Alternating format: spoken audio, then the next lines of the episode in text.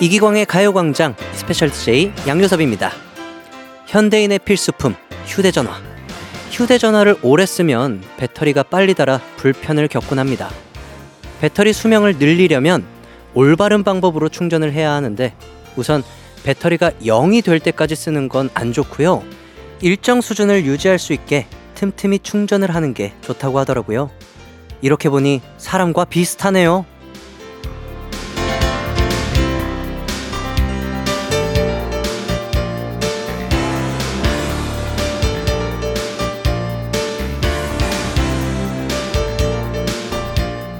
우리도 에너지를 바닥날 때까지 쓰면 피로감도 오래 가고 회복도 더디잖아요. 지금 여러분의 에너지 몇 퍼센트 정도 남아 있나요? 평일 내내 열심히 일한 탓에 거의 바닥을 향해 가고 있진 않나요? 그렇다면 0이 되기 전에 가요광장 들으면서 에너지를 바짝 충전해 보시죠. special DJ 양디와 함께하는 이기광의 가요광장 2월 3일 금요일 신나게 시작합니다. 이기광의 가요광장 첫 곡으로 마마무의 데칼코마니 듣고 왔습니다. 저는 special DJ 양디 양요섭이고요.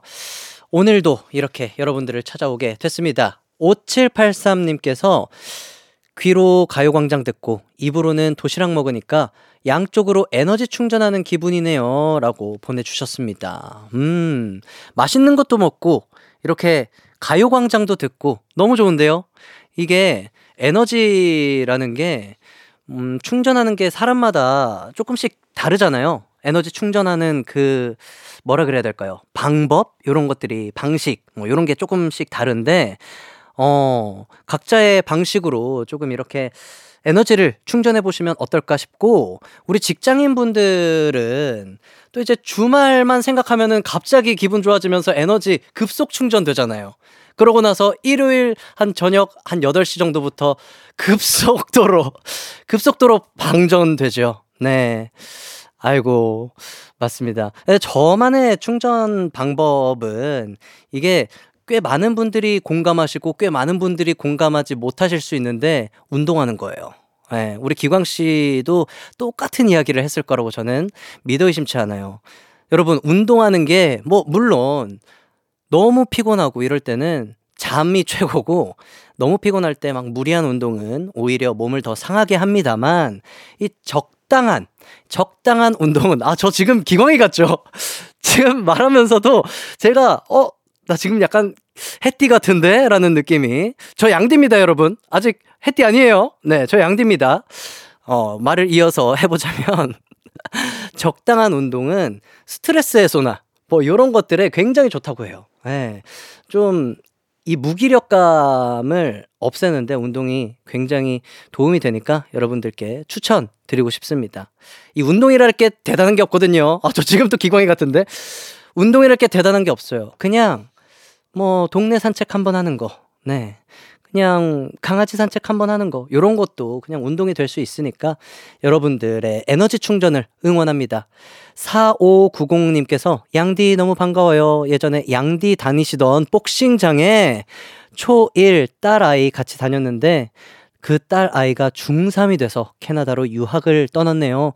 그때나 지금이나 항상 응원합니다. 아, 그때가 거의 예, 8년 전, 9년 전 아니죠. 거의 10년 전이네요.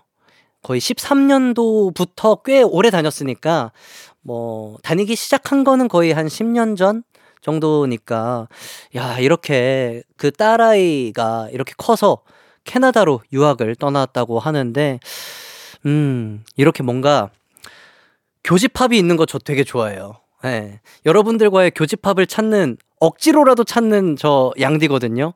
네, 이렇게 교집합이 되는 부분들을 보내주시면 너무 반갑고 행복합니다. 근데 또 이렇게 운동 이야기를 안 할 수가 없는데 여러분 정말 이거 정말 복싱 진짜 좋은 운동이에요, 여러분. 가서 줄넘기도 하고 네, 복싱도 하게 되고 하는데 아, 정말 좋은 운동입니다. 제가 이 운동에 빠지게 된 계기도 복싱 때문에 시작을 하게 됐는데 여러분들에게 정말 강력 추천하는 운동이니까 한번 생각해 보시는 건 어떨까요? 좋습니다. 이제 오늘의 가요광장 소개해 드리도록 할게요. 3, 4부는 여러분들의 고민을 해결해 드리는 고민 해결단 송혜나, 유키스 수현 씨와 함께하는 고민 unboxing 기다리고 있습니다.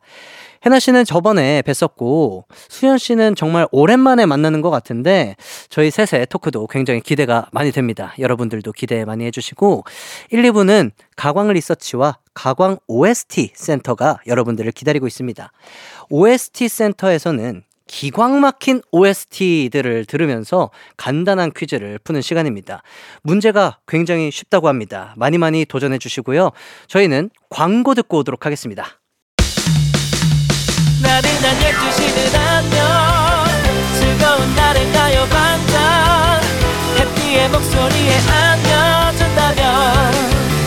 정말 좋겠네. 한낮엔 기광 막힌 가요 반짝. 가요 반짝. 가요 반짝. 가요 반짝. 12시부터 2시까지 이기광의 가요 광장. 이기광의 가요 광장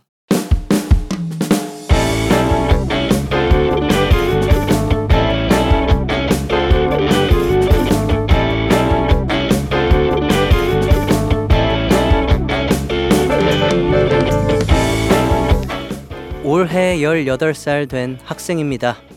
가요광장에서 꿈 얘기를 듣다 보니 어이없었던 제 꿈 생각나서 사연을 보내봅니다. 꿈속에서 전 동화 속 공주님이었어요. 바로 백설공주요. 공주님, 일어나셨나요? 공주님, 배는 안 고프신가요? 어이 공주님, 아침에 봐도 아름다우십니다. 아이 공주님, 눈곱 끼셨어요. 난쟁이들도 보였습니다. 하지만 전 이게 꿈인 걸 알고 있어서 마녀가 저에게 독사과를 먹이러 찾아오지 않을까 신경을 곤두세우고 있었어요. 똑똑. 누구세요? 아이 공주님, 제가 돌아왔어요. 허, 눈곱이 여전히 껴 계시네요. 똑똑. 누, 누구시죠? 아이 공주님은 오후에 봐도 아름다우시네요. 그런데 그때 똑똑. 안녕하세요. 과일을 파는 할머니입니다. 과일 좀 사주세요. 드디어 마녀가 저를 찾아온 겁니다. 문을 안 열어주고 싶었지만 꿈에서 그게 마음대로 되지 않더라고요. 결국 문을 열었고 그 앞엔 할머니로 분장한 마녀가 서 있었어요. 전 속으로 생각했습니다. 독사과를 먹으면 안 돼. 독사과만큼은 안 돼. 그런데 그때 마녀가 저에게 무언가를 내밀었습니다. 그것은 그것은 딸기였어요. 따, 따, 딸, 딸기네요? 네, 저는 딸기를 파는 과일 장수입니다. 딸기 하나만 먹어봐요. 사과가 아니니까 괜찮지 않을까? 아, 아닌가? 독딸기인가? 이거 괜찮나? 한참을 고민했지만 왠지 사과가 아니니 괜찮을 것 같아서 딸기를 한 입 베어 물었습니다. 그리고 빨리 일어나 이거 사! 지각이야 지각. 독딸기인지 그냥 딸기인지 확인도 못하고 잠에서 깨버렸습니다. 근데 아무리 생각해도 이상해요. 왜 제가 백설공주가 되는 꿈을 꾸고 마녀는 왜 사과가 아닌 딸기를 내밀었을까요? 학업 스트레스 때문일까요?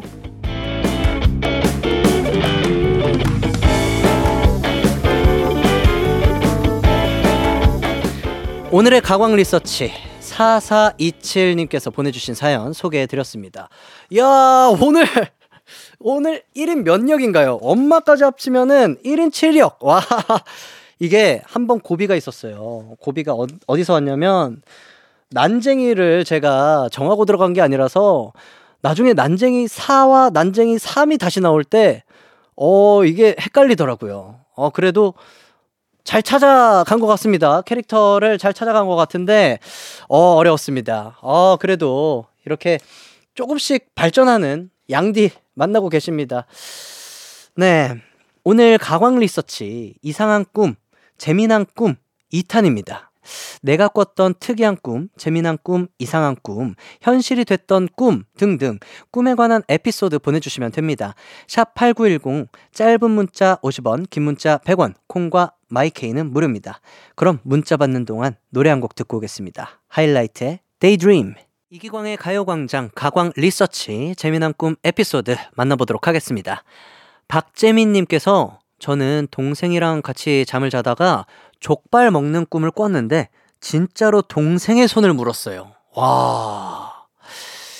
이게 쉽지 않은데. 동생분 손 안 다치셨나 모르겠네요. 네.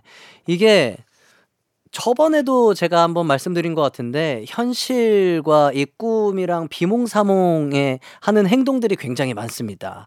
이래서 조심해야 돼요. 동생분 많이 안 다치셨으면 좋겠네요. 이예슬님께서 전 드라마 재벌집 막내 아들 순양 진양철 회장님하고 결혼하는 꿈을 꿨어요. 근데 진도준 씨가 저한테 그 여자와의 결혼 돈이 됩니까? 이래서 어이없어서 깼었던 기억이 나네요. 음, 복권 번호나 부르고 가시지. 라고 보내주셨습니다. 아, 사실 제가 이 드라마를 안 봤어요. 뭔가 분명히 이 안에 성대모사가 녹아져 있는 것 같은데, 제가 이 캐릭터를 모르니까, 돈이 됩니까? 이게 뭔가 명대사인가 봐요. 제가 모르고 넘어갔습니다. 근데, 연예인 분들이 나오거나 뭔가 조상님이 나와서 번호를 불러줘서 복권에 당첨됐다. 이런 분들 굉장히 많이 계시는데, 어, 반대로 원망하시는 분들도 꽤 되세요. 제가 번호를 알려줬는데 전혀 다르다. 음, 그런 분들도 계시고, 기광 씨가 불러드렸던 번호, 그리고 손동훈인디, 어, 우리 동훈 씨가 불러드렸던 번호, 그리고 제가 불러드렸었던 번호, 전부 다 꽝이었대요. 예, 네, 꽝이었대요. 음, 사실 제가 불러드리는 번호로 어, 당첨이 된다면 그것 또한 문제가 될 수 있어요. 왜냐면 이 당첨 금액이 줄어들어요. 네, 당첨 금액이 줄어듭니다. 그러니까 여러분들, 어, 여러분들만의 플레이를 하세요. 네, 여러분들의 플레이를 하시고 제가 조금은 도와드릴 수 있지만 전혀 도움이 되어드리지 못할 수도 있다는 거. 네. 5914님께서 꿈에서 누가 절 넘어뜨리고 무릎으로 가슴을 누르면서 목을 조르는 거예요. 근데 얼굴이 안 보여서 막 발버둥 치면서 일어났는데 고양이가 제 가슴 위로 올라와서 쳐다보고 있더라고요. 뚱냥이 무게가 꿈속으로 파고 들어왔나 봐요. 아, 얼마나 놀라셨겠습니까? 그래서 종종 이 소위 말해서 가위 눌린다고 하죠. 예. 그런 분들이 굉장히 많이 계시더라고요. 고양이가 이렇게 자고 있는 동안에 올라와서 이런 꿈을 꾸시는 분들도 굉장히 많이 계시는 것 같아요. 음, 1197님께서도 꿈에서 고양이와 제가 바뀌는 꿈을 꾼 적이 있어요. 사료 정말 맛없더라고요. 그래서 다음날 아침에 아주 맛있는 캔을 까드렸어요. 제가 저번에도 말씀드린 적이 있죠. 반려견이 되어보고 싶다. 반려견은 어떤 느낌일까? 우리 제가 키우는 반려견 이름이 양갱인데 우리 양갱이는 어떤 생각을 하고 있을까? 왜 이 친구는 간식만 보면 어 정말 이렇게 난리가 나는 걸까? 그런 생각을 가끔 하는데 정말 궁금합니다. 꿈에서라도 한 번쯤 바뀌어 보고 싶다라는 생각을 하는데 우리 1197님께서는 사료까지 드셔 보셨네요. 멋있습니다. 이게 참된 집사의 모습 아닐까 싶네요. 이유진 님께서 제 꿈에서 친구가 방에서 공부를 하고 있는데 방 안으로 잉어와 물이 계속 들어오는 거예요. 그런 와중에도 친구는 계속 공부를 했어요. 그 꿈을 그 친구에게 얘기했더니 자기한테 팔라고 하더라고요. 그리고 그 친구 취업 성공했습니다. 초콜릿 3개와 맞바꾼 꿈. 꿈값 이거 더 받았어야 했는데. 맞아요. 이런 꿈이 있나 봐요. 예전에 누나가 꿈을 꿨는데 돼지가 돈을 물고 자기 방으로 계속 들어오더래요. 정말 셀 수 없이 계속 들어오더래요. 근데 그 돈을 놓지 않고 계속 들어와서 어머니께서 그 꿈을 사셨어요. 어머니께서. 근데 그 이후에 어머니께서 그렇게 큰 부자가 되지 못하셨습니다. 음, 어머니께서 그렇게까지 큰 돈을 만져보시지는 못하셨는데, 뭐, 어찌됐든, 기분은 좋잖아요. 음, 좋은 꿈 꾸면은 왠지 기분도 좋고, 뭔가 될 것만 같고, 어, 또 그런 마음을 원동력 삼아서 또 일을 하게 되고 기분 좋게 일하게 되고 하는 거 아닐까 싶습니다. 6849님께서 꿈에서 런닝맨 멤버가 됐는데 제가 김종국 씨와 러브라인인 거예요. 그게 결혼까지 이어졌는데 김종국 씨가 운동만 해서 결국 이혼하고 꿈에서 깼어요. 아이고. 이게 꿈을 되게 디테일하게 꾸셨던 것 같아요. 예. 네. 꿈을 꾸다 보면은 가끔 다른 방향으로 흘러가기도 하고 여러 가지 꿈을 꾸기도 하는데 우리 6849님께서는 이 런닝맨 멤버 때부터 시작을 해서 러브라인으로 썸을 타고 연애까지 하고 결혼까지 하고 김종국 씨가 운동만 해서 이혼까지 하는 아 이런 꿈을 꾸셨다고 합니다. 5740님께서 생일 전날 꾼 꿈에서 오빠가 엄마한테 제가 너무 갖고 싶었던 가방을 선물하는 거예요. 너무 부러워서 한 번만 들고 나가겠다고 했는데 엄마가 안 된다고 단호하게 말씀하셔서 오열했답니다. 일어나서 어이없다고 엄마한테 말했더니 엄마가 얼마나 갖고 싶었으면 그렇게 우냐면서 그 가방을 사주셨어요. 이게 이게 정말 꿈이 현실이 된 꿈이 이루어진다. 꿈은 이루어진다. 여러분들 2002년생은 아 2002년생이래. 2002년 월드컵을 겪으신 분들은 아실 겁니다. 꿈은 이루어진다. 아 정말 얼마나 행복하시겠습니까? 하, 축하드립니다. 그 가방 정말 다를 때까지 정말 기분 좋게 메고 다니시면 좋을 것 같네요. 1816님께서 구렁이 두 마리가 칼싸움을 하는 꿈이었어요. 엥? 뱀이 서서 칼싸움을? 이상하지만 태몽이었더라고요. 오, 태몽. 맞아요. 저희 어머니께도 태몽을 가끔 여쭤보는데, 이 가끔 까먹어요. 그래서 한번 이제 여쭤보고 적어놔야겠다 해서 이제 기억을 하고 있는데, 어머니께서 정말 금빛 그 고추밭, 엄청 금빛이었대요. 고추밭인데 엄청 금빛, 그리고 저기에 뭔가 태양이 떠오르고, 그게 저의 태몽이었다고 합니다. 예. 네. 그래서 어 좋은 꿈을 꿔주셨구나. 좋은 꿈을 태몽으로 꿔주셨구나. 감사하다. 이런 생각을 했었죠. 네. 8741님께서 꿈에서 양쪽 어깨를 난도질 당하는 꿈을 꿔서 피하려고 옆으로 몸을 세워가며 피해 다녔는데 일어나 보니 아들, 딸 사이에서 비좁게 칼 잠 자고 있는 저를 발견할 수 있었습니다. 아, 혼자 자고 싶어요. 라고 보내주셨네요. 어, 이렇게 사연 보내주신 분들 감사드리고 소개되신 분들 중에 몇 분 뽑아서 저희가 선물 보내드리도록 할게요. 선곡표 꼭 확인해 주시고요. 가광 리서치 이렇게 일상에서 일어나는 사소한 일들 의뢰하고 싶은 사연들 있으면 어, 이기광의 가요광장 홈페이지에 사연 남겨주시면 됩니다. 사연 보내주신 분들께는 무드램프 가습기 보내드리도록 하겠습니다. 그러면 전 2부로 다시 돌아오도록 할게요.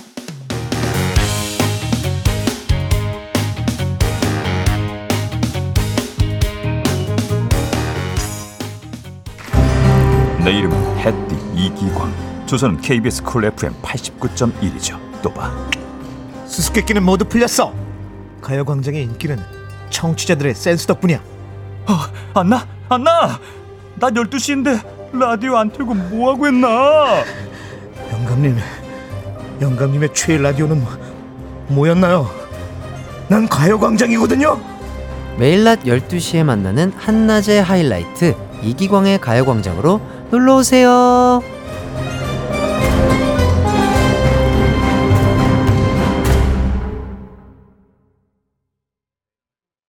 내 이름은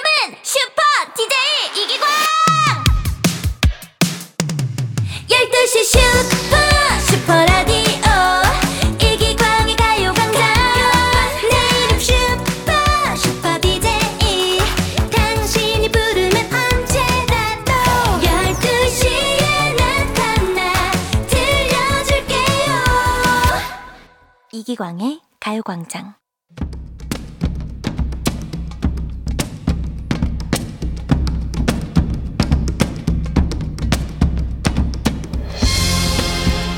이 시간 아주 오랫동안 사랑받고 있는 전설의 OST들과 함께합니다. 노래가 시작되는 순간 내가 바로 송중기다. 내가 바로 전지현이다.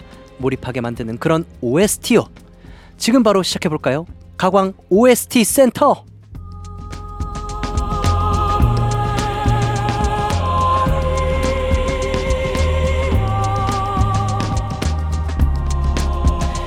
박동찬 OST와 함께하는 OST 센터. 좋은 노래를 쭉 감상하는 것도 좋지만 퀴즈가 빠지면 가요광장이 아니죠. 참여 방법은 굉장히 쉽습니다. 지금부터 저희가 기광 막힌 OST들을 들려드릴 텐데 여러분들은 노래를 듣고 이 OST가 어떤 드라마에 나왔는지 드라마 제목을 맞춰주시면 됩니다. 샵 8910 짧은 문자 50원 긴 문자 100원 콩과 마이케이는 무료입니다. 아 그런데 사실 OST만 들려드리면 사실 조금 아쉽잖아요. OST 듣기 전에 그 드라마의 명대사 제가 짧게 들려드릴게요. 그 대사까지 참고해서 정답 보내주시면 되겠습니다. OST 제목이 아니라 드라마 제목 보내주셔야 됩니다. 자, 그러면 첫 번째 문제 나갑니다. 선생님, 농구가 하고 싶어요. 왼손은 거들 뿐. 박상민의 너에게 가는 길 듣고 왔습니다. 아, 이제 정답 발표해야 됩니다. 아, 정말 이 노래 들으면서도 제가 추억 여행을 하고 온 것 같은데 저처럼 이렇게 요즘 많은 분들의 추억을 소환하고 있죠. 정답부터 발표해 보도록 할게요. 바로 슬램덩크였습니다. 네. 노래 끝에 바로 정답이 붙어 있어가지고 많은 분들이 맞추시지 않을까 싶은데 정답 맞추신 분들 중에 추첨을 통해서 선물 보내드리도록 할게요. 가요광장 홈페이지 선곡표 꼭 확인해 주시고 아, 이 노래만 들으면은 정말 학창시절도 생각나고 이게 제가 농구를 굉장히 못하거든요. 근데 처음으로 농구를 한번 해보고 싶다라는 생각이 들었었던 뭔가 열정을 불사르게 하는 그런 어, 애니메이션이었죠. 만화였는데, 아, 제가 굉장히 좋아했었던 캐릭터는 정대만 선수였어요. 여러분 아시죠? 불꽃 남자 정대만, 포기를 모르는 남자 정대만. 비록 체력은 조금 남들과 비교해서 조금 나약, 약하긴 해도 정말 게임 메이커거든요. 3점 슛도 잘해, 돌파도 잘해, 게다가 잘생겼어. 장발에서 또 머리 딱 잘랐을 때 등장할 때 딱 그 뭔가 느껴지는 카타르시스가 있거든요. 요즘에 또 슬램덩크 영화가 굉장히 또 사랑을 받고 있는데 야, 참 저는 정대만의 그 모든 attitude 네, 저는 너무 애정하고 거기에 나오는 많은 캐릭터들 중에 어, 좀 인기가 많이 있는데 또 모르시는 분들이 굉장히 많이 계세요. 윤대협.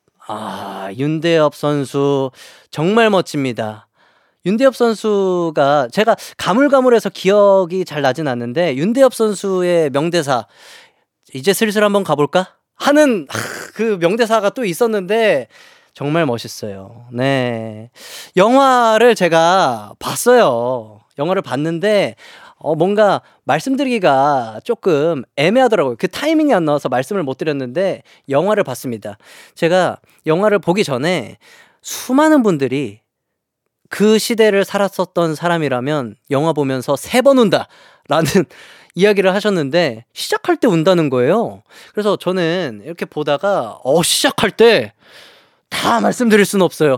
제가 여기서 말씀드릴 수가 없습니다, 여러분. 말씀드릴 수가 없는데 야, 그거 그 시작을 딱 하는데 정말 눈물이 안 날 수가 없었다. 에, 눈물이 안 날 수가 없었다. 그 그림이 여기까지 여기까지 여러분들 뭐 시간 되시는 분들 뭐 슬램덩크를 그렇게 좋아하지 않는 분들이 가서 보셔도 굉장히 재밌게 즐기실 수 있는 영화다. 여기까지만 소개해드리고 두 번째 퀴즈 바로 나가도록 하겠습니다.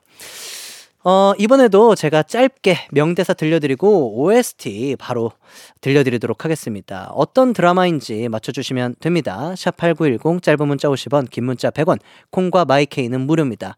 명대사부터 나갑니다. 그때 허락 없이 키스한 거 말입니다. 아, 이거 다시 할게요. 이거 잠깐만. 이거 뭔지 알 것 같은데, 이렇게 하면, 잠깐만요. 다시 해버릴게요. 자, 에코 두세요. 그때 허락 없이 키스한 거 말입니다. 사과할까요? 고백할까요? K-윌의 말해 뭐해 듣고 왔습니다. 어, special DJ 양요섭과 함께하는 이기광의 가요광장 이번 퀴즈의 정답은 바로 여러분들 어, 눈치채셨을 거라고 생각합니다. 태양의 후예였습니다. 사실 명대사로 시작해서 명대사로 끝난다 해도 과언이 아닐 정도로 명대사 폭격 드라마죠. 네, 드라마 제목 맞추신 분들 중에 추첨을 통해서 저희가 선물 보내드리도록 하겠습니다. 가요광장 홈페이지 선곡표 확인해 주시기 바랍니다. 자, 그럼 바로 세 번째 퀴즈 나가보도록 하겠습니다. 제가 들려드린 명대사와 OST를 듣고 어떤 드라마를 설명하는 건지 드라마 제목을 보내주시면 됩니다. 샵 8910, 짧은 문자 50원, 긴 문자 100원, 콩과 마이케이는 무료입니다. 명대사 나갑니다. 최고의 사랑을 안 본 게 너무 창피해서 눈, 코, 입이 다 사라질 뻔했지만 극복! 아이유의 내 손을 잡아 듣고 왔습니다. 이번 퀴즈의 정답은 차승원, 공효진 씨의 주연 최고의 사랑이었죠. 네. 아, 근데 우리 제작진분들께서 극복 너무 귀여웠다고 귀엽게 하는 거 아닌가요? 네, 귀엽게 하는 거 맞는 것 같은데 극복을 다시 한번 해달라고 하시는데 이게 사실 얼굴 가렸다가 보이는 라디오가 아니라서 조금 아쉽긴 합니다만 극복 이렇게 하는 건데 많은 분들 이 대사 한 번씩은 따라해 보셨을 거라고 저는 정말 생각합니다. 예. 음, 정답 당첨자는 가요광장 홈페이지 선곡표에서 확인해 주시면 됩니다. 자, 그러면 바로 네 번째 퀴즈 나갑니다. 이번에도 명대사와 OST를 듣고 드라마 제목을 맞춰주시면 됩니다. 샵 8910 짧은 문자 50원, 긴 문자 100원, 콩과 마이케이는 무료입니다. 명대사 시작할게요. 아저씨, 사랑해요. 도깨비, 사랑 이거 아니에요? 이거 아니에요? 어떻게 하는 건데요? 저 이거 드라마 안 봤어요. 아, 이건 귀엽게 하는 거예요? 아, 제가 귀여워야 할 때는 귀엽지 못했네요. 어, 일단, 제 스타일로 귀엽게 한번 해볼게요. 아저씨, 사랑해요. 도깨비, 사랑해요.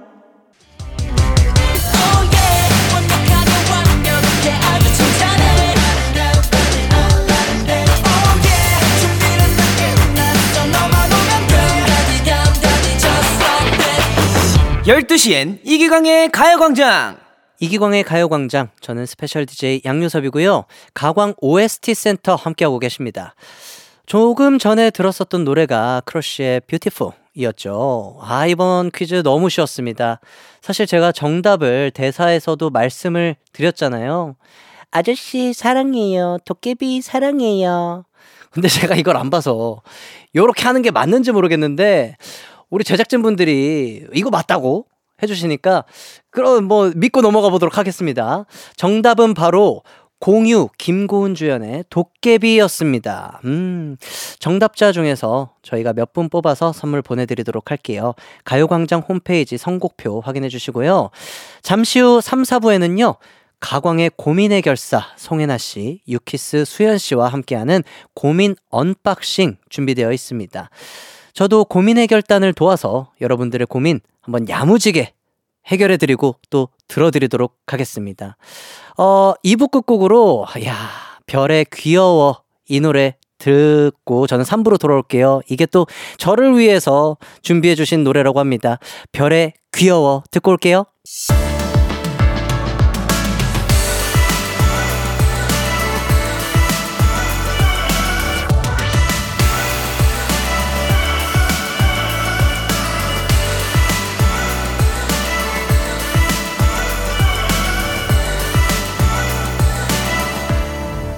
이기광의 가요광장. 해띠 이기광이 전하는 마지막 메시지 타임. 이제 딱 한 자리 남았죠? 그런데 여기서 반전이 있습니다 여러분. 마지막 글자는 숫자가 아닙니다. 원래 비밀번호 누르고 나서 특수기호를 눌러야 문이 열리잖아요. 자 그래서 오늘의 글자는 바로 별표입니다. 별표 자, 제가 다음 주 월요일에 돌아왔을 때 숫자 4자리와 별표를 써서 샵8910 짧은 문자 50원, 긴 문자 100원, 무료인 콩과 마이케이로 보내주세요. 그럼 제가 곳간을 아주 활짝 열어버리도록 하겠습니다. 요섭아, 월화수목금 너무너무 고생이 많았어요. 주말도 잘 부탁해요. 사랑해요, 내 친구. KBS Cool FM 이기광의 가요광장 3부 시작했습니다. 저는 스페셜 DJ 양요섭이고요. 우리 햇디에게 사랑을 받고 있습니다. 네. 우리 햇디가 이렇게 표현을 잘해줘요. 정말 어떻게 보면은 음, 낯간지러울 수도 있거든요. 낯간지러울 수도 있는데 이게 뭐 방송이어서 드리는 말씀은 아니고 이 방송이어서 기광 씨가 이렇게 표현하는 것도 아니고 평소에 우리 기광 씨가 사랑한단 말을 되게 자주 해요. 예, 고맙다는 말도 굉장히 자주 해주고 그러다 보니까 때로는 낯간지럽지만 네 이렇게 표현을 해주는 친구가 또 있을까? 아 근데 동훈 씨한테 심하게 표현을 많이 해요. 예, 동훈이는 사랑을 굉장히 많이 받으면서 활동하고 있습니다. 네. 맞아요. 우리 기광 씨는 얼굴만 봐도 웃어요. 특히 동훈 씨. 동훈 씨는 존재만으로도, 등장만으로도 뭔가 기광 씨의 웃음 버튼을 누르는지 하, 좋습니다. 어, 3, 4부 예고해 드리도록 하겠습니다. 가광 가족들에게 고민이 생기면 재빠르게 출동하는 분들이죠. 송해나 씨, 유키스 수현 씨와 함께하는 고민 언박싱 준비되어 있습니다. 가요광장은 언제나 여러분들의 고민 사연을 기다리고 있습니다. 각종 고민들, 각종 논쟁거리들 같이 해결해 드리겠습니다. 샵 8910 짧은 문자 50원, 긴 문자 100원, 콩과 my K는 무료고요. 가요광장 홈페이지 고민 언박싱 게시판도 열려 있습니다. 그럼 광고 듣고 해나 씨, 수현 씨와 돌아오도록 할게요. It's alright 우리 집으로 우리 집으로 12시부터 2시까지 널 기다리고 있을게 It's alright 이기광의 가요 광장.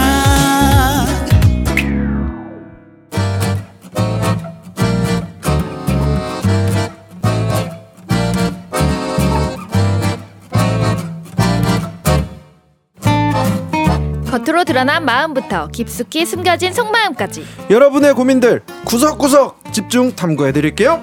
해나, 수현, 그리고 오늘은 저 요섭이 함께하는 고민 해결단 지금 출동합니다. 고민 언박싱! 아, 요-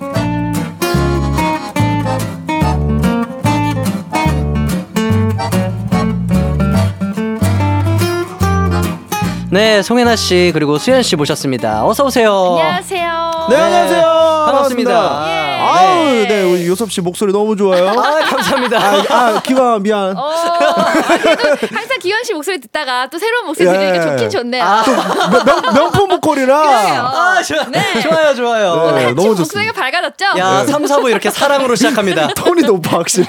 기광이는 어, 아, 반갑습니다. 그렇죠. 기광이는 네. 조금 더 네, 중저음, 저음 톤이죠. 네. 네, 중저음 톤이고. 아, 또 아, 색다른 해나 느낌. 씨를 제가 4월에 한번 가요광장에서 네, 뵀었어요. 맞아요. 그때 제가 기억나는 해나 씨의 모습이 뭔가 네. 축구에 대한 열정, 열망 이런 것들이 기억이 나는데 불타오르죠 어때요? 요즘에도 계속 축구 꾸준히 하고 계신가요? 네, 지금 저희가 이제 골때녀 시즌이 새로 시작이 됐어요. 와우, 네. 맞아요. 저희가 저희 저번에 준우승으로 끝나가지고요. 음. 이번에 결승, 그러니까 주- 우승을 하기 위해서 또 열심히 시작을 해, 해보고 있습니다. 어, 어떻게 오늘도 하고 오셨나요? 오늘 다행히 어제 되게 중요한 경기가 있어서 오늘은 공식적으로 쉬는 날. 아, 네. 공식적으로 쉬는 날. 어제 경기 결과는 어떻게? 아, 경기는 이제 방송으로 아, 오셔야. 돼. 이거 온에어 꺼지면 어, 궁금하니까 알려주세요. 그쵸, 이따가 네. 마이크 잠깐 꺼주세요. 한 번만 진짜. 아, 제발. 뭔지 알고 싶은데.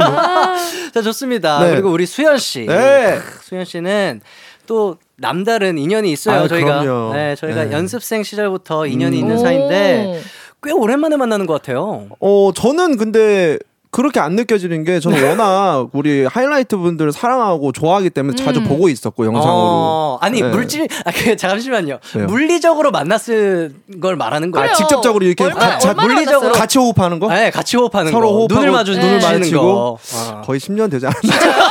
저 봐요. 저도 수현 씨 좋아해요. 네. 사랑하고. 네. 그럼 아낍니다. 저보다 덜 만난 건데? 네. 저희는 4월에 맞아요. 만났거든요. 네. 아 근데 저는 진짜 왜 이렇게 어제 본 것 같은 느낌? 아 맞아요. 이게 계속 들고 그 연습생 시절 그 어린 시절을 공유했다는 맞아요. 것 때문에 더 그런 것 같아요. 그러니까 네. 딱두 분을 놓고 봤을 때 저는 얼마 전에 만난 건 우리 해나 씨예요. 네. 좋습니다. 아 근데 네. 저희가 처음 만났었던 나이가 고등학생. 네, 고등학교 2, 1학년. 맞아요. 네, 오, 그때였어요. 그때는 진짜? 기광이도 있었고 음. 우리 요섭 씨도 있었고 동훈 씨도 동훈이도 있었고. 네. 예. 맞습니다. 어떻게 첫 인상 기억나냐고 우리 제작진 분들이 물어보시는데 어땠어요 첫 인상? 누, 누구요? 우리 서로, 서로. 서로. 저는 일단 요섭 씨 처음 봤을 때 네. 지금이랑 진짜 똑같아요. 똑같아요? 아 진짜 여러분 거짓말 하나 안 하고 진짜 변한 게 없고 조금 변했다면 얼굴. 네, 얼굴이 조금 더 작아졌어. 진짜요? 이게 약간 얘 좀 몸 안 좋나 이 정도로 얼굴이 너무 작아졌어. 더 작아졌어. 좀 더 헬스케지고 있다. 네. 어. 아니 제가 활동 걱정이 때, 될 정도로. 예, 그 활동 때도 또 이렇게 지켜봤는데, 네. 어 너무 멋있어가지고 네. 또 다른 친구들도 너무 보고 싶었다. 두준이도 맞아요, 직접 맞아요. 보고 싶고 동호이도 보고 싶고 음. 요섭이도 보고 싶다. 왜냐면 기강 씨는 매주 보니까. 네, 맞아요. 그렇게 생각했는데 또 이렇게 오늘 봐가지고 기회가 너무 기분 돼서. 좋아요. 예, 네, 감사합니다. 너무 좋은데 음. 저는 수현 씨가 이 얘기를 하는 게 너무 웃겨요. 수현 왜요? 씨야말로 변함이 없는 사람이에요. 그때 교복을 입었다 안 입었다 뿐이지. 어 진짜? 이대로예요. 네, 이대로입니다. 문제가- 남자들도 예. 서로 칭찬해주고 이러는구나. 아니 근데 진심인데? 아니, 맞아요, 진심. 네, 이건 진심. 이건 칭찬이 아니라 그냥 팩트. 예. 네, 그 자체를 말씀드리는 겁니다. 알겠습니다. 제가 지금 네. 이 얼굴 고등학생 때 진짜 네. 노안이라는 소리 엄청 많이 들었거든요. 이 상태로 교복을 입고 그냥 가는 거예요. 어. 네. 오. 아 근데 수현 씨가 네. 가요광장 공식 소식자라고요. 아, 네. 그, 그렇게 불려 드시더라고요. 오, 네. 오늘은 뭐 드시고 오셨는데요? 어, 저 아침밥 제대로 먹고 왔습니다. 어제 제 여동생이 또 생일이어가지고 네. 어, 미역국이 남아 있었어요. 그래서 음. 미역국에 밥 말아 먹고 왔습니다. 어 맞아요. 아, 네. 인, 인, 그뭐 있던데 동생 뭐 밥 사줬다면서요? 아, 네네 네. 인별그램에 제가 이제 네. 동생 생일이라고 또 고기가 먹고 싶다 그래가지고 오. 또 제가 또 오빠로서 고기 쌌어요? 예 고기도 쓰고 제가 다 구웠어요. 돼지고기, 소고기. 돼지고기 먹었죠. 어. 아 근데 돼지고기 우리, 맛있어요. 예, 우리 가족들은 오히려 소고기보다는 돼지고기 쪽을 더 좋아해서 음. 어 네. 맞아요. 저도 돼지고기 네 저도 맞아, 맞아, 네. 나도. 좋습니다. 어 평소에는 아몬드 일곱 알 먹고 온다고. 맞아요. 일곱 알 먹고 배부르대요. 귤 하나 드신다고. 그쵸. 이건 이제 좀 관리할 때 어떤 느낌인지 아시죠? 어, 이제 전 또- 모르겠어요. 아니, 어, 뭐- 저는 진짜 요 정도 먹고 배가 차는 거는 근데 최근에 활동하셨을 때 네. 관리하시잖아요. 아 그때는 관리하죠. 네. 근데 일곱 알은 너무 심하지 않아요, 그래 하나 씨? 일곱 알은 너무 심해요. 네, 사실 먹다 이게. 좀 이렇게 말이 좀 이게 와전된 부분이 있는데 아. 이건 제가 이제 진짜 관리해야 되고 음. 다음 날 좀 중요한 촬영이 있으면 그렇게 제가 먹고 이렇게 아. 예, 하는 거죠. 아, 좋습니다. 3162님께서 네. 또 이런 문자를 보내주셨어요. 소식자인 듯 아닌 듯 소식자인 수현 씨. 요즘 하는 먹방 너튜브 보러 갔는데 라멘을 너무 맛있게 드시더라고요. 아, 네. 라고 보내주셨어요.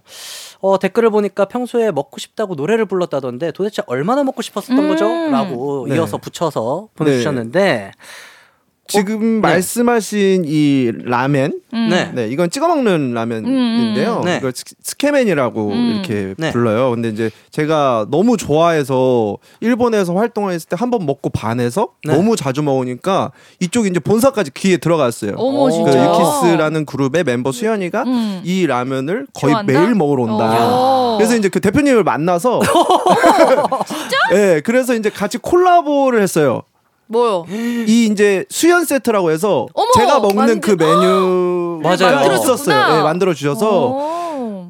같이 콜라보도 하고 이제 우리 콘서트 할 때도 이제 와주셔가지고 음. 이렇게 와. 서로 이렇게 도움이 되는 와. 약간 그런 상황이어서 아 근데 네. 일본 가면 꼭 드셔보세요. 어떤 가게인지 끝나고 나서 네, 네, 알려주세요. 네, 네. 아 음. 좋습니다, 좋습니다. 좋아요. 네, 뭐 어떻게 해나 씨도 이렇게 네. 좀 꽂혔었던 음식 있으신가요? 저요 저는 매운 냉면에 한번 꽂혀가지고요. 매운 냉면. 네. 많이 매운 거요? 그러니까 물 비냉면, 네, 그러니까 물 그쵸. 냉면과 네. 비냉면 합쳐진 네. 매운 냉면에 꽂혀가지고 진짜 하루 매일 먹었어 매일. 매일 안 네. 질려요?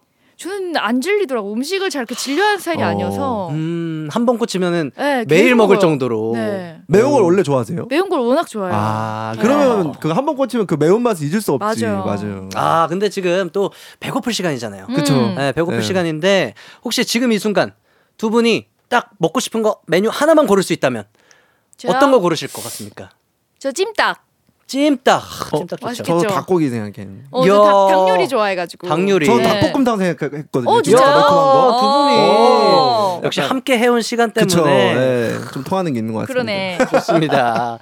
자, 이제 그럼 노래 한 곡 듣고 와서 본격적으로 고민 언박싱 해보도록 하겠습니다. 연애 고민 직장 고민, 친구 고민, 아주 아주 사소한 고민들까지 여러분들의 고민이라면 뭐든지 저희가 해결해 드리도록 하겠습니다. 샵 8910, 짧은 문자는 50원, 긴 문자는 100원, 콩과 my K는 무료입니다. 장미여관의 마성의 치킨 듣고 오겠습니다. 이기광의 가요광장, 장미여관의 마성의 치킨 듣고 왔습니다. 그럼 여러분들의 고민 사연 한번 만나보도록 할게요. 익명으로 보내주신 사연입니다.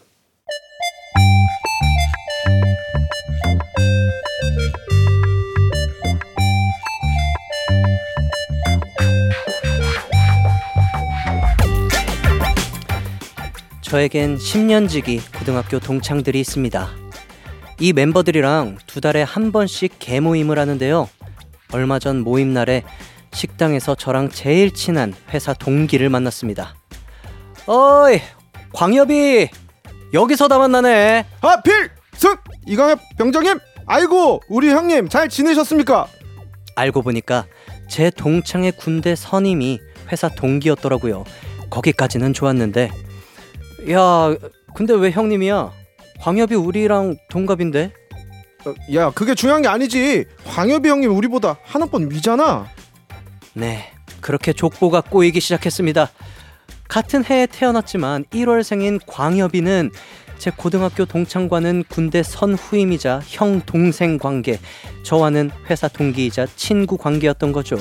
심지어 제 동창이 너무 깍듯하게 대하는데 저는 반말을 하려니까 갑자기 동기에게 말을 못 걸겠더라고요. 이제 양쪽 다 아는 사이가 됐으니까 머리가 아픕니다. 회사 동기를 앞으로 어떻게 대해야 할까요?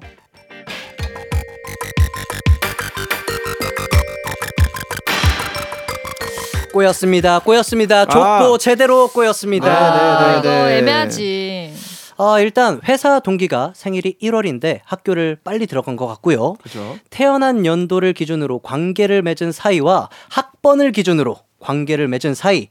아, 이 세 사람이 만나버렸습니다. 만나면 안 되는 세 분이 그러니까. 만나버렸습니다. 이런 경우 진짜 흔치 않죠? 예. 아니요, 흔하죠. 근데 아, 흔해요. 아, 흔죠? 아, 죄송해요. 아, 제, 아, 제, 죄송합니다. 이런 흔한, 경우 흔하다고 흔하죠. 말씀드리는 네. 이유가 해나 씨와 제가 1월생이에요. 1월생이에요. 그래서 흔해요.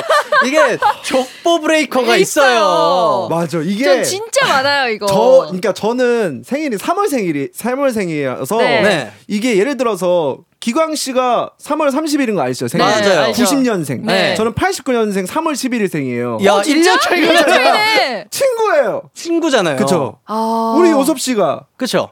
1월 생일이에요. 1월 생일이죠. 90년 1월. 90년 1월. 네. 이거 봐 나랑도 엄청 그러네. 이렇게 차이 나고. 맞아요, 맞아요. 예, 근데 사실 저는 개인적으로 이런 거를 별로 신경을 안 써요. 아, 그냥 맞아요. 친구면 친구.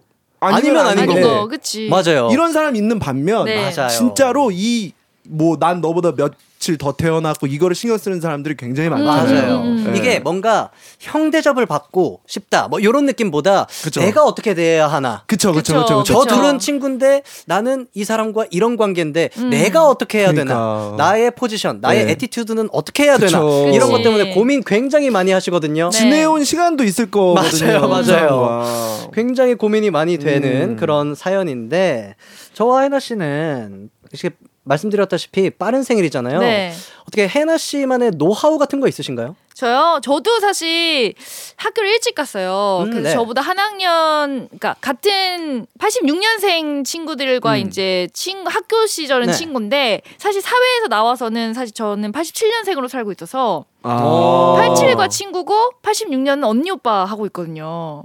사회에 그래요? 나와서는. 사회 나와서는. 오히려 오히려, 왜냐면 어쩔 수 없이 제가 첫 모델 일을 시작했을 때 안재현이라는 친구랑 네. 이제 친구라면서 그 친구가 그냥 87이에요. 아, 네. 그래서 그 친구가 이제 시작을 걸었죠. 네. 야, 넌 빠른 87이고 뭐가 어딨어? 그냥 87이지. 그쵸, 그쵸, 이렇게 그쵸. 되는 바람에 그러- 저는 예. 이제 그 위에 이제 86 언니 오빠들은 다 이제 그렇게 부르기 시작했거든요. 예. 음. 그런 분들이 있어요. 한번 네. 정리를 하셨네요. 예, 하기도 네. 했고 네. 만약에 86과 87이 만났다. 그럼 너네 둘이 알아서 해결해라. 아. 어 나는 너한테 언니라고 부르고 오빠라고 부를 거고 넌 이렇게 하, 너네 둘이 불편하면 어. 이렇게 알아서 해라라고 맡기죠 그냥. 근데 아. 만약에 그렇게 했을 때 네. 그두 분은 친구가 됐으면 어. 아무 상관이 전혀 없는. 거예요? 어 저는 그냥 언니라고 부르거나 어. 오빠라고 부르면 되니까. 음. 아, 그런 방법이 또 그런 있네요. 방법이 아, 자, 일단 또 지금 사연으로 다시 돌아가 보면 회사 동기분이 음. 족보 브레이커라고 생각하실 수 있어요. 네, 맞아요. 네. 근데 괜찮을 것 같아요. 그리고 요즘에는 막 그런 거 있잖아요. 이젠 빠르니 어딨어. 맞아요. 어, 네, 그쵸, 그냥 그쵸. 연수로 가는 그런 게 있으니까. 맞습니다. 맞습니다. 근데 빠른 년생만의 고충이 또 나름 있거든요. 어 있어요. 어떤 거? 난 고- 궁금해서. 아, 일단 약간 그냥 87 그냥 저랑 이제 네. 그냥 87이 있으면 제가 빠른 87, 아 저는 빠른 87인데 그럼 언, 누나라고 불러야 돼요? 막 이런 걸 하는 경우가 있어요. 네. 아니 그런 게 어딨어? 맞아, 그냥 87이지. 맞아. 내가 얘기했는데 아. 아이 사람 어려 보이려고 이러나 맞아요, 이런 게 맞아요. 있어요. 그러니까 그냥 어, 정보 전달일 뿐이에요. 그러니까 네. 저 빠른 90이에요. 라고 네. 얘기를 해도 음. 어, 굳이 그걸 얘기한다고? 아, 어려 보여. 알았어, 알았어. 그래서 생일이 며칠인데. 네, 약간 근데- 이런 어, 느낌이. 있어. 근데 이 빠른 생년월 분들이 약간 좋아요. 왜요? 어쩔 때는 어려질 수가 있고 아, 그치. 어, 어느 경우엔 그래도 이 사람과 친구가 될 그치, 수가 그치. 있고 아. 맞아요. 약간 그런 게 저는 되게 어, 부럽더라고요. 긍정적이네. 네, 아, 저 근데 뭐 상관을 안 어, 하니까. 좋네요, 좋네요. 약간 친구면 친구 이런 느낌이라. 아, 맞습니다. 아, 이 해결 방안이 음. 굉장히 다양할 것 같은데. 그렇죠. 그냥 제일 좋은 방법은 셋이 안 만나는 게 그래요. 만나야 될 수 있잖아요. 만나야 되면 따로 따로 만나죠 뭐. 굳이 어. 셋이 만나야 되나? 만약에 만나야 된다면. 만나야 된다면 둘이한테 맡겨야죠. 아, 둘에게 그래? 맡긴다. 왜냐면 네. 둘은 정말 이제 군대에선 또 이제 이런 그쵸. 그쵸. 계급 위아래가. 있으니 예. 계급 사이다 보니까 그건 알아서 하게 냅두고 나는 친구 해야지 뭐 다. 음. 아, 근데, 아, 저는 군대에서 네. 나온다고 제가 선임으로 있었던 친구한테 음. 나와서도 선임처럼 대하진 않거든요. 않죠. 어찌됐든 아. 나이 차이가 일단 많이 나긴 해도 예. 네, 아. 많이 나긴 하지만 그쵸. 나와서 막 어, 지금 정상 막 이러진 않거든요. 그, 그죠. 그거는 어. 일부러 이제 뭐 네, 장난으로. 장난치는 느낌인데 어머 그것 때문에 조금 힘들어하실 필요는 없지 않나 음, 음, 라는 맞아요. 생각을 네. 해봅니다. 네. 아니면 확실하게 그냥 진짜 정리를 해버리는 건 어때요? 예를 들어서 음. 그냥 셋이 그냥 다 친구가 된다든지. 아 맞아요. 뭐 술 한 잔 먹으면서 이렇게 얘기하면서, 얘기하면서. 정리하는 것도 음. 괜찮지 않나요? 맞아요. 그게 굉장히 처음에는 어색할 수 있는데 그쵸 처음에 어색하죠. 이게 음. 두준 씨가 이런 이야기를 했었어요. 연습생 때 처음 만났을 때 저는 이제 빠른 생일이다. 네. 그리고 두준 씨는 뭐 이제 8, 9년생이니까 두준 씨가 원래 그냥 8, 9년생 네, 맞죠? 그냥 네. 원래 8, 9년생이고 그래서 나는 빠른 생일이다. 그래서 제가 조심스러운 거예요. 음. 아. 또형 같잖아요. 그치, 무서워. 네, 또, 또 등치 있고 어, 형막 어깨 딱 맞아. 넘어가지고. 남자, 남자 막 이런 네, 느낌이니까. 맞아, 맞아, 맞아. 그래서 나는 저는 빠른 90년생입니다. 뭐 예요. 막 이렇게 막, 아, 막 네네. 얼버무릴 때 음. 다 그냥 친구하자. 하나 둘 셋 하면 우리 친구하는 거야. 하나 둘 셋. 야 반갑다 이러면서 어, 쿨하다. 야, 그러고 그냥 딱 악수하고 그때부터 친구. 네. 음, 네, 다 맞아. 친구가 됐어요. 저도 그 기광 씨랑 처음 만났을 때 네. 그 회사 안에 이제 팀장님이 네. 형이라고 아형 형이니까 예, 인사해라. 형이니까 막 이런 음. 식으로 하길래 어 근데 친구 학- 그러니까 나이 나이는 음. 이렇게 차이가 나도 음. 학년이 학년이 똑같으니까 맞아. 그냥 친구 해도 될까요? 하니까 그럼 니네 둘이 마음대로 해라. 그래서 우리 그냥 친구하자 이렇게 된 거거든요. 아, 맞아요. 이게 처음 그래. 그 어색한 것만 잘 이겨내면 맞습니다. 맞아. 예, 이 아니면 그냥 다 헤이 브로로 그냥 끝내요. 헤이 헤이 브로. 헤이 예, 브로. 헤이 브로. 저쪽 태평양 건너서 미국 느낌으로. 어, 네, 태평양 건너서. 네, 좋습니다. 네. 미국식 인사 하는 것도 좋죠. 그렇죠. 네. 아, 저희의 의견이 조금이나마 그래도 도움이 됐으면 좋겠습니다. 네. 저희가 선물로 화장품 세트 드리도록 할게요. 그럼 저희는 노래 한 곡 듣고 4부로 다시 돌아오도록 할게요. 빅뱅의 Oh My Friend. 언제나 어디서나 널 향한 마음은 빛이 나 나른한 햇살 너의 목소리 함께한다면 그 모든 순간이 하이라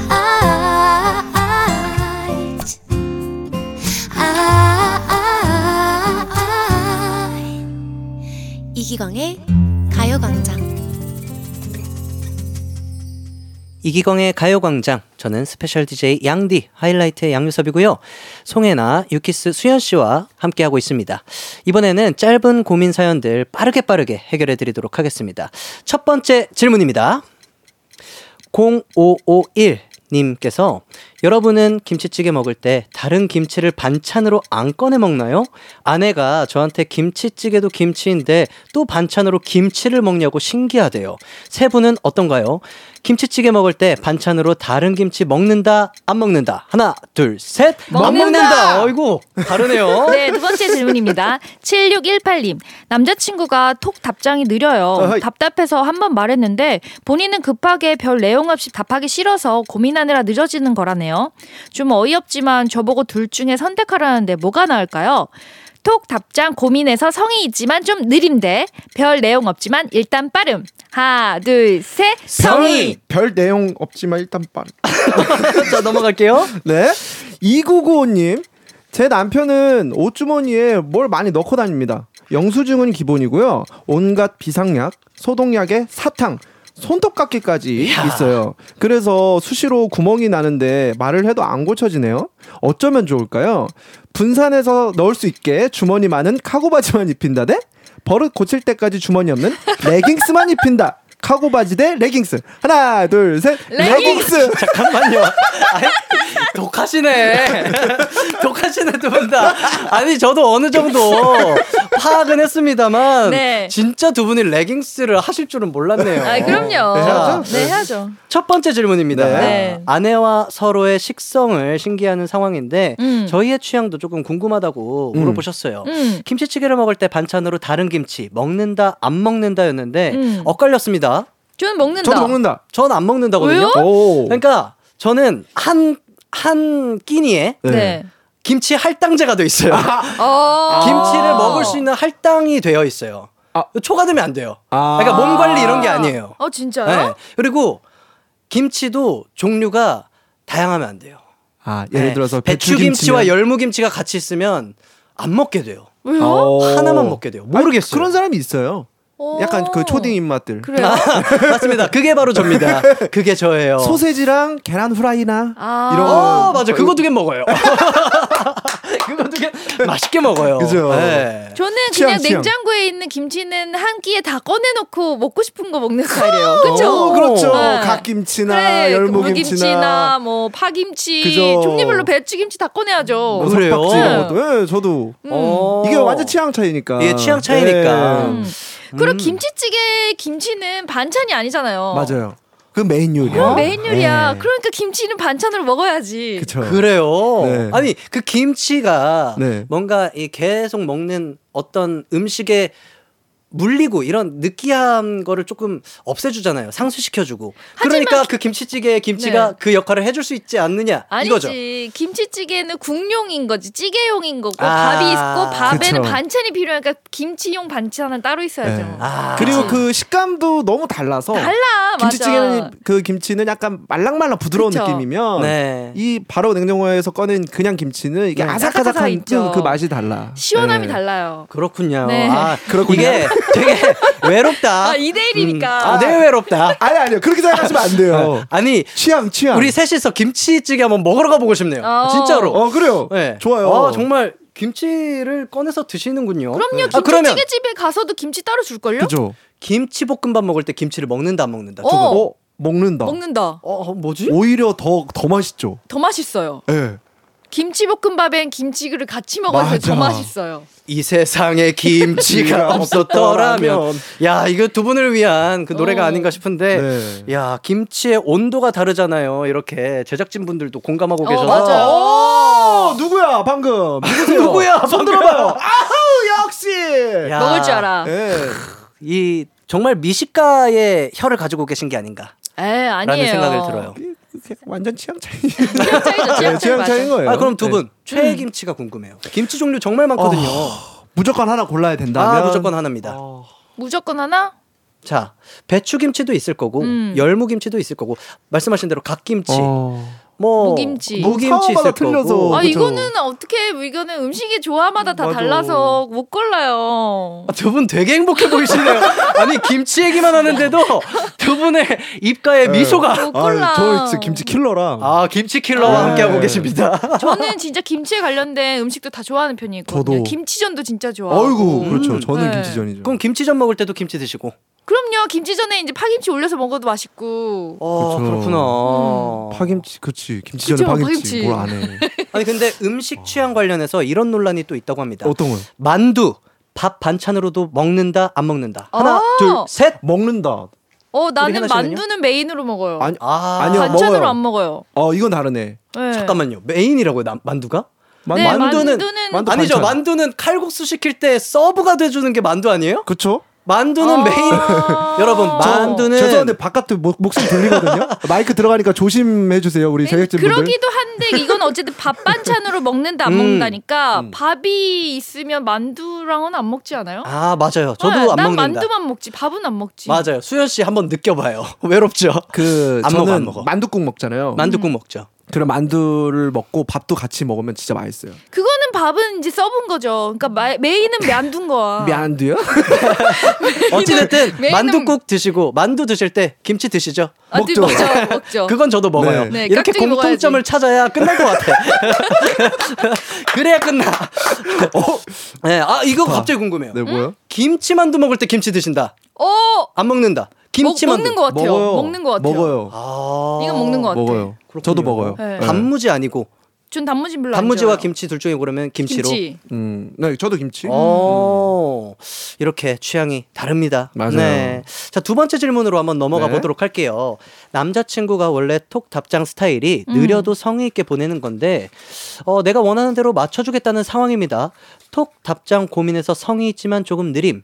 또 별 내용 없지만 일단 빠름. 이렇게 음. 두 가지 선택지가 있었어요. 저희의 대답은 또 엇갈렸어요. 일단 네. 해나 씨와 저는 저는 성의 네, 성의 있게 네. 조금 느려도 성의 있게 음. 그리고 우리 수현 씨가 굉장히 다 사라지는 목소리로 네. 일단 빠르게? 네, 일단 달라서. 빠른. 예. 왜요? 별 내용 없이 그럼 그냥 점 하나 이렇게 보내나? 응, 이응 하나 보내면 에이, 어떡해? 크- 바로. 크- 크- 그거는 좋아하는 게 아니에요. 아, 일단 빠른데? 그건 아이. 성의를 바라는 거 아니에요? 어, 아니, 좋아하는 게 아니고 그래. 아니 봐봐요. 이게 네 볼게요. 예를 들어서 네. 내가 물어봤어. 자기야 밥 먹었어?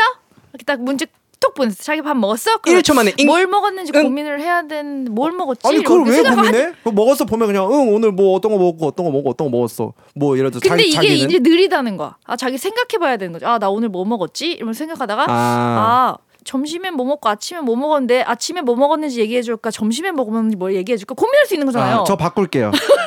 성의 있지만 좀 느림.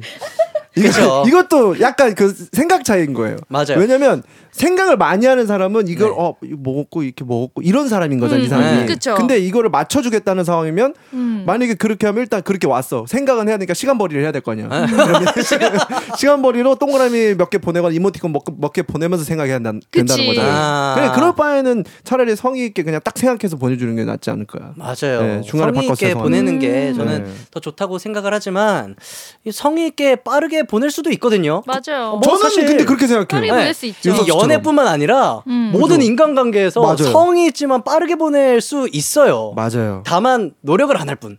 음.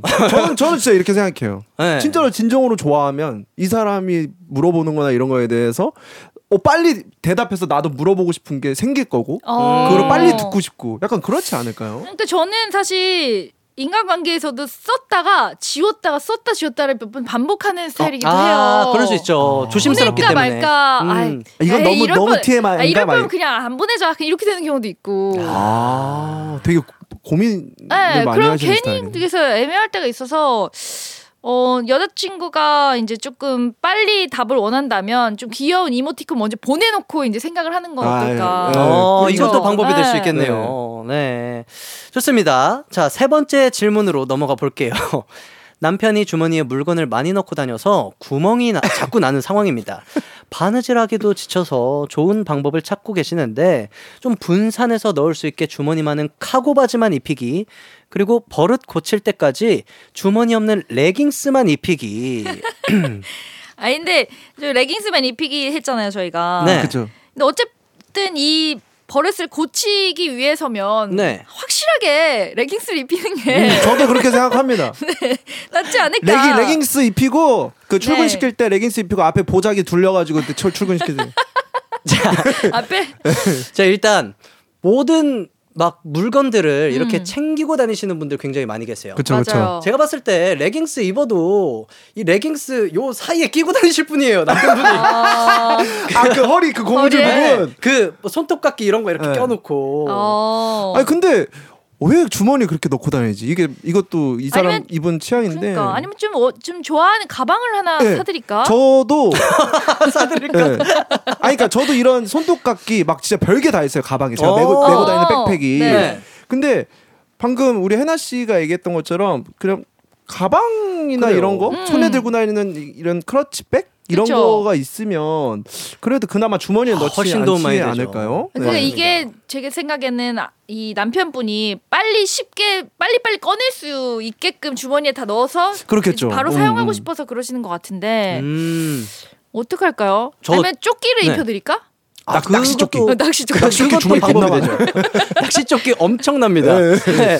정말 포켓 엄청 많고. 네, 네, 진짜 맞아요. 그렇죠. 네, 포켓 안에 그 포켓 안에 그 포켓 계속 있어 그 안에. 그거는 네. 잊어버리지 않으려고. 어. 그죠. 네, 맞아요. 오히려 주머니 안에서 그 물건을 까먹어서 잠깐만 내가 그 어디다 놨더라. 그추 어디다 놨더라. 오히려 더 찾아야 되는. 맞아요, 맞아요. 낚시 조끼는 그렇게 비싸지 않을 테니까 그런 것도 방법일 수 좀싼 걸로. 사서 그쵸. 네. 그것도 네. 괜찮은데. 좋습니다. 아니면 주머니 많은 옷. 주머니만 계속 구멍 나니까. 그러니까 아. 그게 그러니까- 그게 카고 바지인데 왜두 분은 그러니까. 레깅스를 고르시냐고요? 아니면 레, 레깅스에 네. 그 주머니를 하나 붙이자. 어차피 붙여도 구멍 나면 떼었다 다시 붙여주고. 야 레깅스 에이. 카고 바지를 만들어 보자. 아 그래요. 뭐 어찌 됐든 예, 또 다른 어떤 해결책이 필요할 것 같다라는 네. 생각이 들고 네. 이두 분도 뭔가 음. 고치고 싶은데 아, 정말 도저히 고치기 힘든 그런 뭐 사소한 습관들 습관이요? 있나요? 근데 본인은 원래 자기 습관을 잘, 잘 정확히 잘 모르지 않아요? 네, 저는 진짜 고치기 힘들었었던 게 손톱 깨무는 거였어요. 아. 손톱을 엄청 깨물다가 이거 고쳤어요? 네, 다치고 나서 고쳤어요. 아, 아. 다쳐서. 네, 다치니까 이게 아, 그 다음부터는 하지 말아야겠다. 아, 이렇게 네. 손톱을 뜯다가 다쳤다고요? 네, 손톱을 어, 뜯다가 어디? 잇몸을 다쳤어요. 아이고. 음. 미끄러지면서 제가 잇몸을 이렇게 아, 그러면 손톱 뾰족. 뾰족한 부분으로 긁어서 피가 나고 다치... 네. 아, 좀 심하게 그랬나 봐요. 네, 그때부터 고치기 시작했는데 음. 그래도 좀 고치기 힘들더라고요. 어. 네. 두 분은 뭐 저요? 이런 사소한 습관 저는 있으신가요? 최근에 이제 킹 연습을 하기 시작했는데 발등이 잘 안 펴져요. 아 그런 거 진짜 힘들어요. 아, 발등이 자꾸 올라가요. 이게 안 펴져요. 맞아, 그게? 저한테 지금 최대한 스트레스예요. 어. 이게 순간적으로 또 해야 되잖아요. 그쵸? 킥이 아, 그러다 때문에 보니까 그게 어렵죠. 그게 어려워요. 네. 그 저한테 이이 습관이 제가 안 고쳐서 고치고 있는 중이에요. 한 번만 딱 넘어서면 진짜 그쵸? 킥이 기가 막힐 아. 텐데요. 아, 축친자라고 축구에 미친 자. 네. 아 근데 좀 심각하신 분이에요. 네 맞아요.